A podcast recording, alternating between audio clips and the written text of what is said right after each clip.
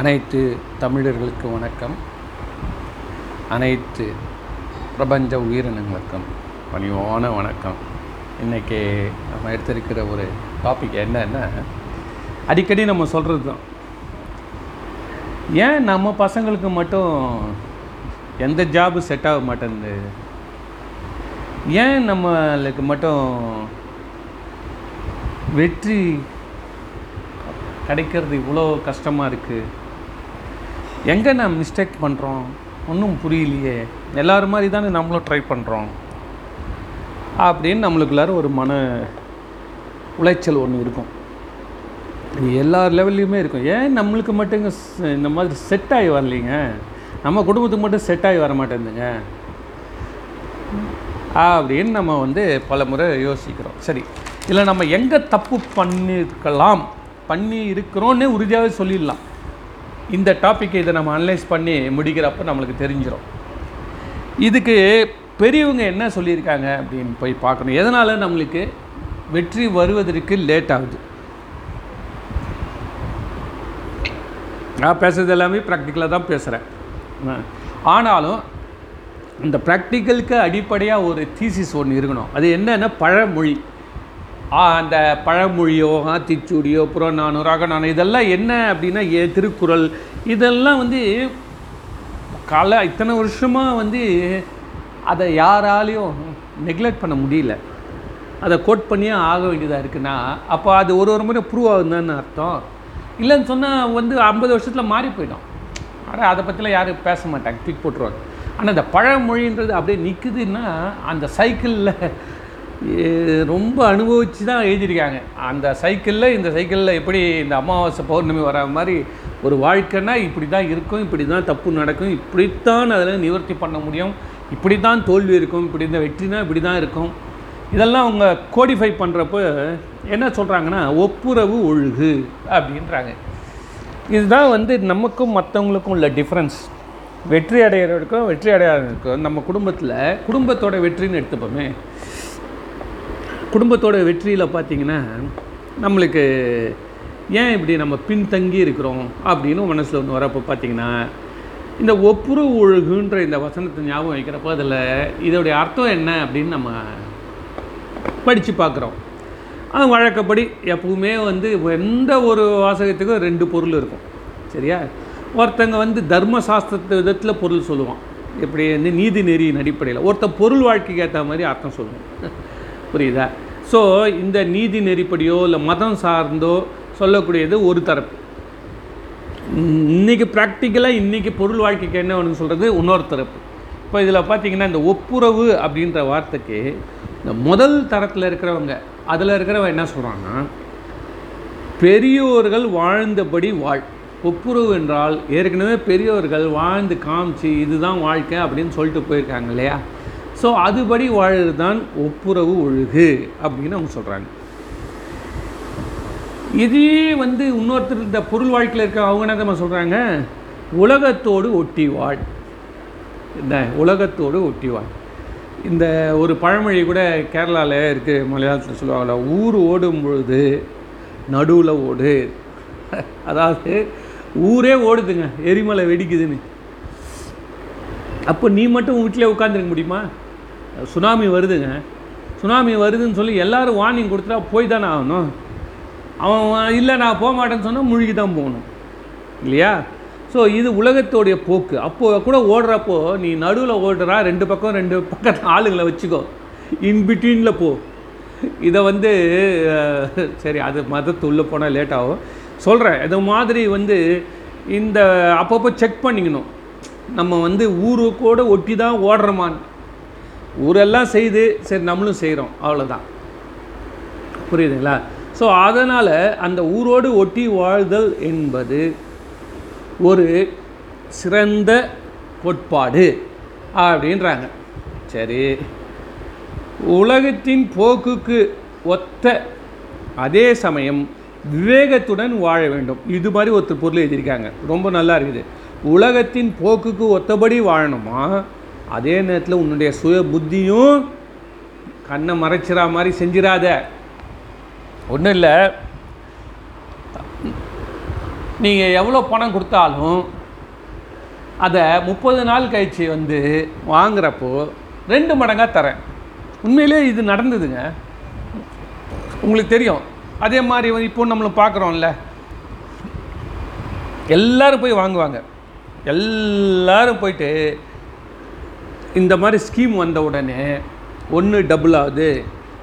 இல்லை டபுள் அளவுக்கு நம்ம பொருள் எடுத்துக்கலாம். முதல்ல வரவங்களுக்கு எல்லாம் கொடுக்குறான். இது தெரிஞ்சே சொல்கிறான் ஒவ்வொருத்தன் என்ன சொல்கிறான் சார் அவன் ஓட போகிறான்னு எங்களுக்கு தெரியும். இருந்தாலும் நம்ம ஒரு சான்ஸ் எடுப்போம். நம்மளுக்கு கொடுத்துட்டு பின்னாடி வரவன நீத்திக்கிட்டோமே இப்படியெல்லாம் ஒரு யோசனைகள். இப்படி வந்து அந்த ஈர்ப்பு. அதனால் ஊர் ஓடும்போது ஓடுனா நீ விவேகத்தோடு இருக்கணும். இது நான் சாத்தியமா தானா இதில் நான் நம்மளுடைய பணம் போச்சுன்னா முதலுக்கே மோசம் வந்தால் என்ன பண்ணுறது ஸோ அதனால் இந்த விவேகத்துடன் கூடிய வாழ்க்கை வாழணும் சார். அது எப்படி என்னன்னா எப்பவுமே கையை மூடி வச்சுருக்கணும்னு உன் கையில் எவ்வளோ பணம் இருக்குது எவ்வளோ வசதி இருக்குது அதெல்லாம் வெளியில் சொல்லக்கூடாது. அதை மூடி வச்சுருக்க வரைக்கும் தான் மரியாதை. இவ்வளோ தான் அப்படின்னு தெரிஞ்சுட்டா ஃபோன் ஊதிடுவாங்களாம். மக்கள் எல்லாரும் மதிக்க மாட்டார்கள். இது மாதிரி அந்த விவேகம்ன்றது வந்து கோ யாருமே வந்து விளக்க முடியாது. அவங்க அனுபவத்தில் தான் அது கற்றுக்க முடியும். அதனால் அறிவை பயன்படுத்து. அதே நேரம் ஊருடன் ஒத்து ஓடும்போது. இது எப்படி சொல்லலாம் அப்படின்னா யார் தாங்க போ ஒழுகலை? ஊரோட ஒத்து வாழலைன்னு நாங்களாம் சாமியாராக இருக்கிறோமா? மற்றவங்க எல்லாம் அவங்களாம் மட்டும் குடும்ப வாழ்க்கையில் லௌகீகத்தில் இருந்து நிற்பாங்க. யார் தான் இல்லை? இந்த போய் பாருங்கள் ரோட்டில் எல்லாம் ஒன்றா தான் வாழறோம் எல்லாரும் ஒன்றை போல தான் இருக்கிறோன்னு அப்படின்னா இதில் உண்மையான வெற்றி யாருக்கு கிடைக்குதுன்னு தெரியுங்களா? ஊரோட ஒத்து வாழறது விவேகத்தோட ஒத்து வாழறதுல கூட யாருக்கு உண்மையான வெற்றி கிடைக்குதுன்னா எவ்வளோ சீக்கிரம் அந்த கூட்டத்தோட சேர்ந்துக்கிறியோ முன் அணியில் இருக்கிறவங்களுக்கு தான் அந்த வெற்றி. அப்புறமா நீ பின்னாடி ஊரோட வந்து சேர்றப்போ அவங்களுக்கு அந்த பலன் கிடைக்காது. இது எப்படி சொல்கிறீங்க அப்படின்னு கேட்டால் இப்போ முதல்ல எல்லாம் ஜனங்கள் எல்லாம் ஒரு எயிட்டிஸில் எல்லாம் துபாய் போனாங்க. நிறைய பேர் துபாய் போனாங்க. துபாய்க்காரன் வீடுனே இருக்கும் அந்த தெருவில். ஒரு வீடு ரெண்டு வீடு எது ரொம்ப பளிச்சுன்னு. ரொம்ப பிரமாதமாக பங்களா டைப்பில் கட்டியிருப்பான். என்ன? அது அதை பார்க்க அப்போல்லாம் ஆர்ட் ஆப்ரேஷன் கிடையாது. அவன் அங்கேருந்து ஆர்ட் ஆப்ரேஷன் பண்ணி வருவான். அப்படி இருந்தால் கூட நம்ம எல்லாம் அதை பெருமையாக வந்து பேசுவாங்க. இது மாதிரி வந்து அது துபாய்க்காரன் வீடு ஏன்? இப்போ போகிற துபாய்க்காரெல்லாம் அந்த மாதிரி கட்ட முடியுதா? முடியல. எல்லாம் போகிறான் லட்சக்கணக்கில் போயிருக்கான். ஆனால் முதல்ல போனான் பாருங்கள் அவனுக்கு தான் பெனிஃபிட் அதே மாதிரி ஐடி கம்பெனி எடுத்துக்கோங்க. ஐடி கம்பெனி இந்த ஐடி ஜாப்ஸில் ஃபஸ்ட்டு ஜென்ரேஷன்லாம் போனால் பாருங்க.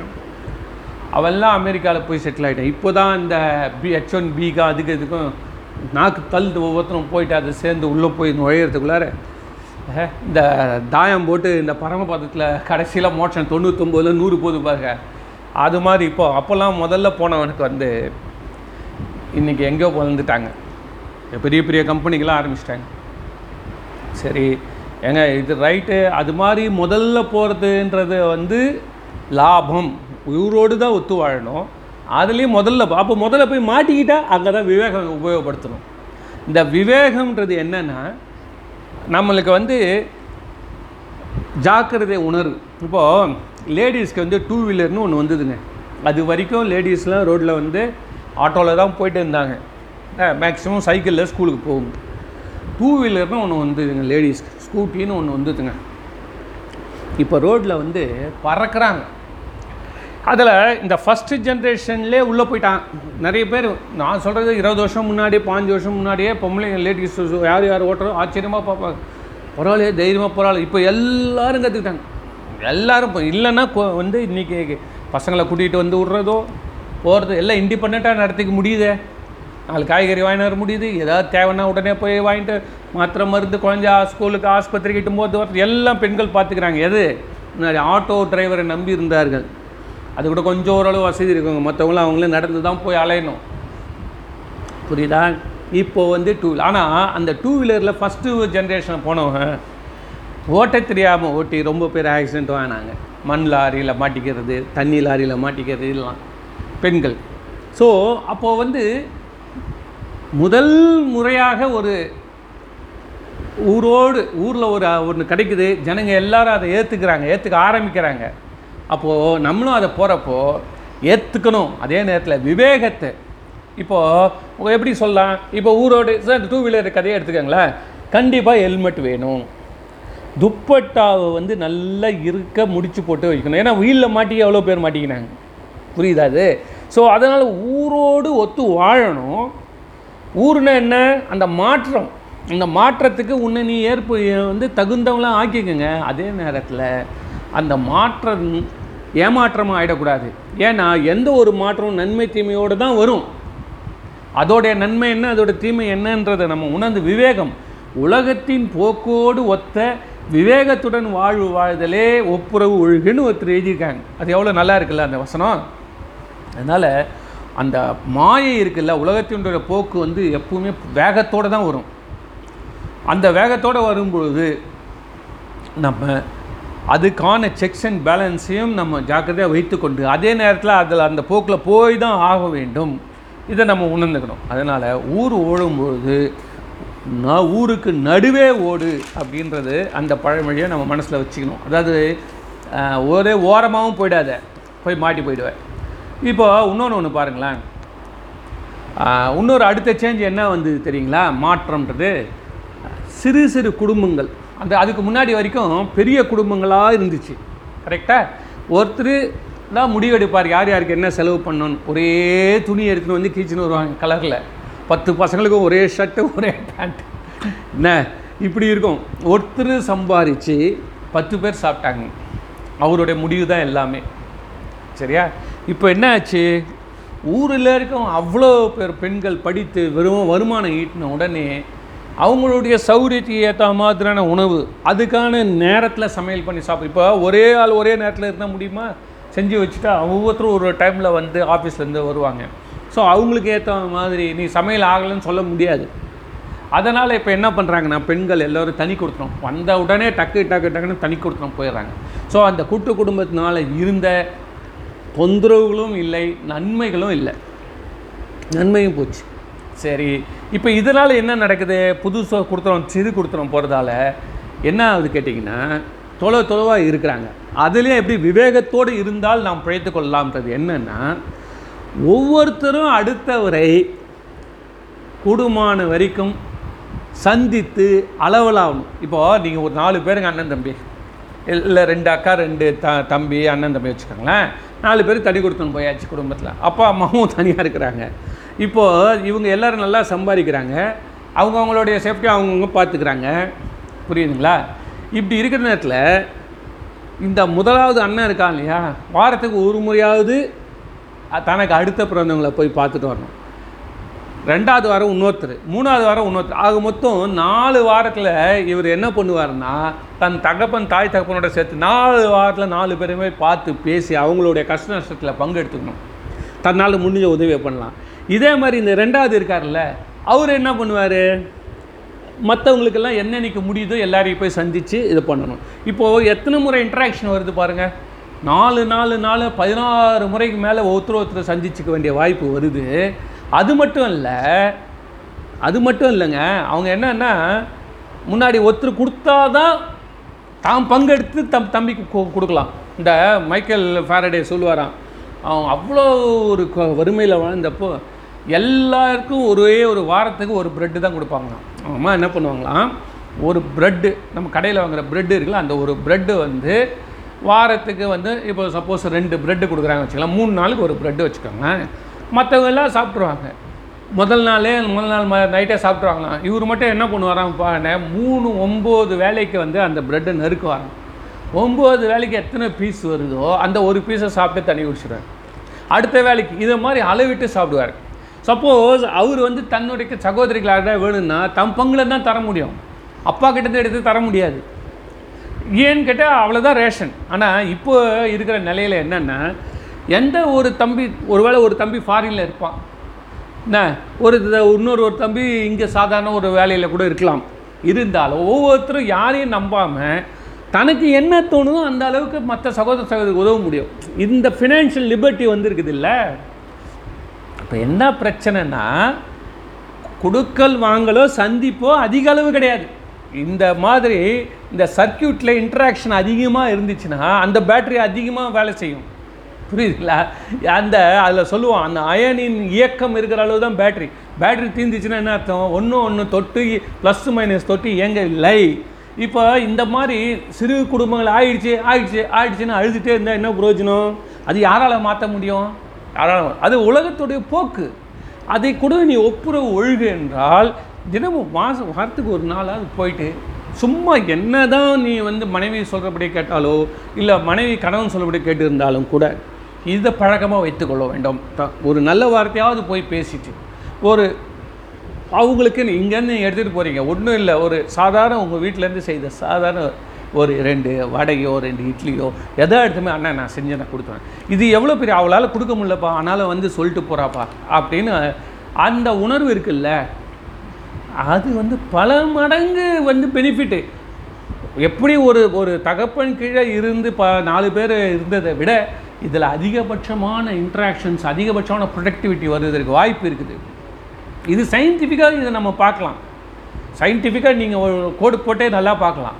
எந்த அளவுக்கு ஒருத்தர் ஒருத்தர் சர்க்கியூட்ஸ் கனெக்ஷன் வருது. மேலே ஒரு டாப்பில் வந்து நாலாக பிரியுதுங்க. அந்த லைன் கட் ஆச்சுன்னா நாலும் கட் ஆயிடுச்சு. அதுக்கு சப்ளையே கிடையாது. ஆனால் இங்கே அப்படி இல்லை. நாலுக்கு நாலு தனித்தனி லைனு ஆனால் தனித்தனியாக அது மூணு பேருக்கும் அடுத்த அடுத்த சேனலை ஓப்பன் பண்ணி தர முடியும். புரியுதுங்களா? எப்படி நம்ம த்ரீ ஃபேஸ் மாதிரி ஒன்று போனால் கூட ஒன்றுத்துலேருந்து எடுத்து தரலாம். அந்த மாதிரி தம்பிக்கு ஒருத்தனுக்காக உடம்பு சரியில்லையா? இல்லை ஒரு கல்யாணம் வச்சிட்டாங்க மீதி மூணு பேரும் வந்து தன்னால் முடிந்த அளவு கேட்கல. யாரையுமே கேட்க வேண்டிய அவசியம் கிடையாது. ஸோ இது மாதிரி கூடி வாழ்ந்தால் கோடி நன்மை. அதுக்காக இப்போது இந்த மாதிரி இந்த சிந்தனைகளை நாம் நம்மை செப்பனிட்டு கொள்ளணும். ஒப்புரவு ஒழுக என்றால் பழையபடி இனி ஒரு கூட்டு குடும்பமாக இருக்க முடியாது. உலகமே மாறிடுச்சுங்க எப்படி இருக்க முடியும்? நாலு பேர் அண்ணன் வந்து உட்காந்து நான் அவங்களுக்கு பசங்களுக்கு ரெண்டு ரெண்டு பேர்னா எட்டு பேருக்கு ஒரே சாப்பாடு சாப்பிடுவாங்களா? ஒருத்தன் வந்து மேகி கேட்பான் ஒருத்தன் வந்து பிஸா கேட்பான் ஒன்று ஒன்று ஒன்று ஒன்று கேட்கும் ஒன்று வந்து நூல் என்னது வித விதமான சாப்பாடுகள்? என்னென்னவோ ஒருத்தன் கா என்ன சொல்கிற என்வி கேட்பான் ஒருத்தன் வந்து வெஜிடேரியன் கேட்பான் என்னென்னவோ இருக்கும். அதனால வந்து இனி அதை செஞ்சு போடுவதற்கோ ஒற்றுமா சான்ஸ் கிடையாது. ஆனால் அதுலேயும் ஒரு நன்மை எடுத்துக்கொண்டு விவேகத்தோடு வாழணும். அதனால் இதுதான் கதை. சரி நான் மாறல. நான் மாற மாட்டேங்க. நீங்கள் சொல்கிறீங்க எல்லாம் ரைட்டுங்க. மா நான் வந்து என் கொள்கையிலேருந்து மாற மாட்டேன். உலகம் மாறினா கூட நான் மாற மாட்டேன். நான் அதே மாதிரி தான் இருப்பேன் அப்படின்னு நீங்கள் சொல்லிங்கன்னா கஷ்டம் உங்களுக்கு தான். ஏனெனில் நல்லா கேட்டேங்க. ஏன் மாற்றத்தை யாராலையும் தடுக்க முடியாது. இதுக்கு நிறைய ஸ்டோரிஸ் இருக்குது அந்த ஸ்டோரிஸ்க்கு ஏற்ற மாதிரி நீங்கள் மாறவில்லை என்றால் கண்டிப்பாக அது சுனாமி வருதுங்க. மாற்றன்ற நேத்திரமா சுனாமிக்கு சமம். நீ வந்து அந்த சுனாமி வரும்போது நான் வந்து மாற மாட்டேன் அப்படின்னு நீ சொல்லியிருந்தியானா? நஷ்டம் உனக்கு தான். எதை எதை எதை இதெல்லாம் எதை வச்சு நீங்கள் சொல்கிறீங்க அப்படின்னு கேட்டிங்கன்னா நம்ம வந்து நம்மளுக்கு எல்லாருக்கும் தெரியும் அம்பாசிடர்னு ஒரு கார் இருந்தது.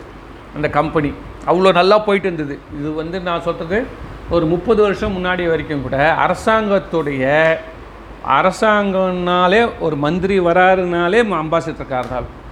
புரியுதுங்களா? அப்படின்னா பாரு இருக்கிறதுலே எவ்வளோ டாப் லெவலில் எல்லாரும் உபயோகப்படுத்துகிற பெரிய ஆட்கள்னாலே அம்பாசிடர் கார் தான். இன்றைக்கி அம்பாசிடர் கார் ரோட்டில் போச்சுன்னா எல்லாரும் ஒரு வித்தியாசமான ஒரு உருவம் நகர்ந்து போகுது.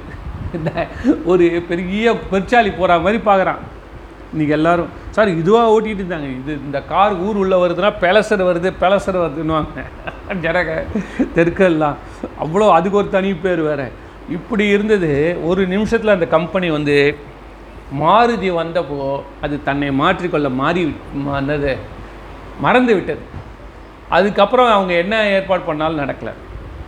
அதே மாதிரி இந்த நோக்கியா கம்பெனியாக இந்த நோக்கியா கம்பெனி என்ன பண்ணுச்சு இந்த ஸ்மார்ட் ஃபோனு இந்த ஸ்க்ரீன்லாம் இருக்குது இல்லையா? இப்போ வருது இல்லையா? இந்த ஸ்மார்ட் ஃபோனு வருவதற்கு முன்னாடி அவங்க தாங்க top Nokia one one zero ஜீரோன்றது வந்து இந்தியாவில் அது மாதிரி ஒரு ஸ்டடியான ஒரு மொபைல் ஃபோனே கிடையாது. எத்தனை முறை கீழே விழுந்தாலும் அப்படியே எடுத்து நம்ம போட்டு திருப்பி போட்டு ஒர்க் பண்ணிட்டு போயிட்டே இருக்கலாம். அதை யாருமே எந்த விதமான ஒரு குற்றச்சாட்டுக்கே ஆளாகாமல் வந்தது. இந்தியா முழுக்க சினிமா பாட்டெலாம் வந்தது. எவ்வளோ நோக்கியா நோக்கியா நோக்கியான்னு. அவன் என்ன பண்ணான்னா இந்த ஸ்மார்ட் ஃபோன் வந்தப்போ இந்த ஸ்மார்ட் ஃபோன் எல்லாம் பணக்காரங்க தான் வாங்க போகிறாங்க ஏழைகளுக்கு ஸோ மடித்த நடுத்தர வர்க்கத்துக்குலாம் அவ்வளோ சீக்கிரம் போகாது. ஏன்னா அவன் போட்ட வேலையே ரொம்ப அதிகமாக முப்பதாயிரம் இருபத்தஞ்சாயிரம் நாற்பதாயிரம் ஐம்பதாயிரம் போட்டுருந்தான் திடீர்னு மார்க்கெட் வந்து இப்படி டமான அடித்து எல்லாம் வந்து மக்களை உபயோகப்படுத்தக்கூடிய ஒரு நிலை வரும்னு அவன் எதிர்பார்க்கல. அந்த கம்பெனியை ரெடி பண்ணி வைக்கல. அவன் அந்த கம்பெனியை ரெடி பண்ணி ஸ்மார்ட் ஃபோன் வருவதற்குள்ளார மற்றவங்களாம் நுழைஞ்சிட்டான். என்னது எவ்வளோ வந்து சாம்சங்கு அவன் இவன் சைனா கம்பெனிலேருந்து எல்லாம் உள்ளே வந்து நுழைஞ்சிட்டாங்க. அந்த இதுலேருந்து அவங்களால மீளவே முடியாமல் அந்த கம்பெனியை க்ளோஸ் பண்ணிட்டான். க்ளோஸ் பண்ணி மைக்ரோசாஃப்ட் வாங்கிக்கினான். சரியா? அதுக்காக அவன் இப்போ பாருங்க இது ரெண்டும் நெகட்டிவ் கதை சொன்னேன். இது என்ன இது? நெகட்டிவ் இந்த மாற்றத்துக்கு ஏற்ற மாதிரி அதுக்கப்புறம் எப்படி மாற்றிச்சு தெரியுமா? நோக்கியோ? நோக்கியோ கம்பெனி இன்னைக்கு பல பல பில்லியன் டாலர் லாபம் ஈட்டக்கூடிய கம்பெனியாக மாறிச்சு. எப்படி தெரியுங்களா? அது இந்த ஃபோனு கை விட்டு போன உடனே ஃபோனே எடுத்து இறக்கட்டி வச்சிச்சு அந்த கம்பெனி. நீ மேலே என்னால் வந்து நம்ம பழைய இந்த எப்படி அதில் இருந்த மற்ற தொழிலாளர்கள் இவங்கெல்லாம் என்ன பண்ணாங்கன்னா இனிமேல் நம்மளுக்கு அதிகாரிகள்லாம் என்ன பண்ணாங்கன்னா நிர்வாகிகள்லாம் ஃபோன் பிஸ்னஸ் இனி நமக்கு சரிப்படாது. நம்ம இனிமேல் ஃபோனுக்கு பதில். இந்த ஃபோனுக்கு அடிப்படையாக இருக்கக்கூடிய நெட்வொர்க்குன்னு ஒன்று இருக்குது அந்த நெட்வொர்க்கை யார் எப்படி கனெக்ட் பண்ணுறான்றது நமக்கு நல்லா தெரியும். அது மாதிரிக்கு நம்ம செய்யலாம்னு சொல்லி இறங்கி சீமன்ஸ்னு ஒரு பெரிய கம்பெனிங்க அதை வாங்கிட்டானுங்க. இன்னைக்கு நோக்கியோ வந்து உலகத்தில் நம்பர் ஒன் கம்பெனி நெட்ஒர்க்லையும் இதுவே எனக்கு இப்போ படித்தோன்னு ஆச்சரியம் வந்து சீமன்ஸ் எவ்வளோ பெரிய கம்பெனி அந்த சீமன்ஸ் கம்பெனியும் அவன் வாங்கி முழுங்கிட்டான். இப்போது அந்த மாதிரி போட்டுட்ருக்கான். புரியுதுங்களா? இது மாதிரி தன்னை மாற்றிக்கொண்டதால் நிறைய கம்பெனிங்க வெற்றி பெற்றிருக்கு. இந்த டொமினோ பிசான்னு கூட ஒன்றாம் இந்த டொமினோ பீஸா இருக்குது அந்த கம்பெனி நிறைய அவ்வளோ லாபத்தில் போன கம்பெனி திடீர்னு நஷ்டத்தில் போக ஆரம்பிச்சிது. அப்புறம் அந்த முதலாளி பார்த்தாரு இதுக்கு என்ன தான் பண்ணுற சொல்லி நிறைய விளம்பரம் கொடுத்து இப்போ ஒரு பிஸா ஆர்டர் பண்ணுறோம் வச்சுக்கோங்களேன். அந்த பிஸாவை சுட்டு அந்த கடையிலேருந்து இவன் வீட்டுக்கு அனுப்புகிறப்போ பேக்கெட் பண்ண மாட்டானா அதை அப்படியே அடுப்பில் வச்சு வேனில் வச்சு விட்ருவானா அந்த வேன் நம்ம வீடு வர வரைக்கும் சுடாக வந்துனே இருக்கும் அடுப்பில். இங்கே வந்தவொடனே எடுத்து ஒரு பேக்கில் போட்டு கொடுப்பானான் இதை வந்து அவன் ஒரு பெரிய விளம்பரமாக விட்டான். வீடு வரை உறவு அப்படின்ற மாதிரி வீடு வ வீடு வரை கொதிப்பு என்ன சொல்கிறான் அவன் இந்த மாதிரி போட்டு அவன் அது அப்புறம் இந்த நெட்ஃப்ளிக்ஸ்னு ஒரு கம்பெனிங்க. அந்த நெட்ஃப்ளிக்ஸ் கம்பெனி நல்ல டாப்லேயே போயிட்டு இருந்தப்போ திடீர்னு என்ன ஆச்சு? அவன் வந்து என்ன பண்ணுவான்னா வீட்டுக்கு வீடு டிவிடி கொடுக்குறது தான் அவன் வேலையான் அப்போல்லாம் நெட்ஃப்ளிக்ஸ்னால் நெட்டுலாம் வரல அப்போ. அதனால் இவங்க டிவிடி கொடுத்தா அதை நம்ம டிவிடி பிளேயரில் போட்டு பார்த்துக்கணும். புரியுதா? ஸோ அதில் வந்து ரொம்ப தகராறு டிலே ஆகுதுன்னு சொல்லி கேபிள் வழியாக ஆரம்பித்து தன்னை மாற்றிக்கொண்டாங்க. கேபிள் வழியாக படத்தை போட்ட உடனே நல்ல ஒரு லாபத்தை நோக்கி அது போயிடுச்சு. ஸோ இதெல்லாம் நம்ம பார்க்குறப்போ நம்மளுக்கு என்ன தெரியுது அப்படின்னா மாற்றம் உலக போக்கு மாறுது நல்லா பார்த்துங்க சார். மாறுறப்போ நம்ம ஃபஸ்ட்டில் போகிறவங்களுக்கு தான் எட்ஜு சார். பின்னாடி எல்லாம் வரதான் போகிறான் வராமல் எங்கே போகிறது யார் ஃபோன் யூஸ் பண்ணல?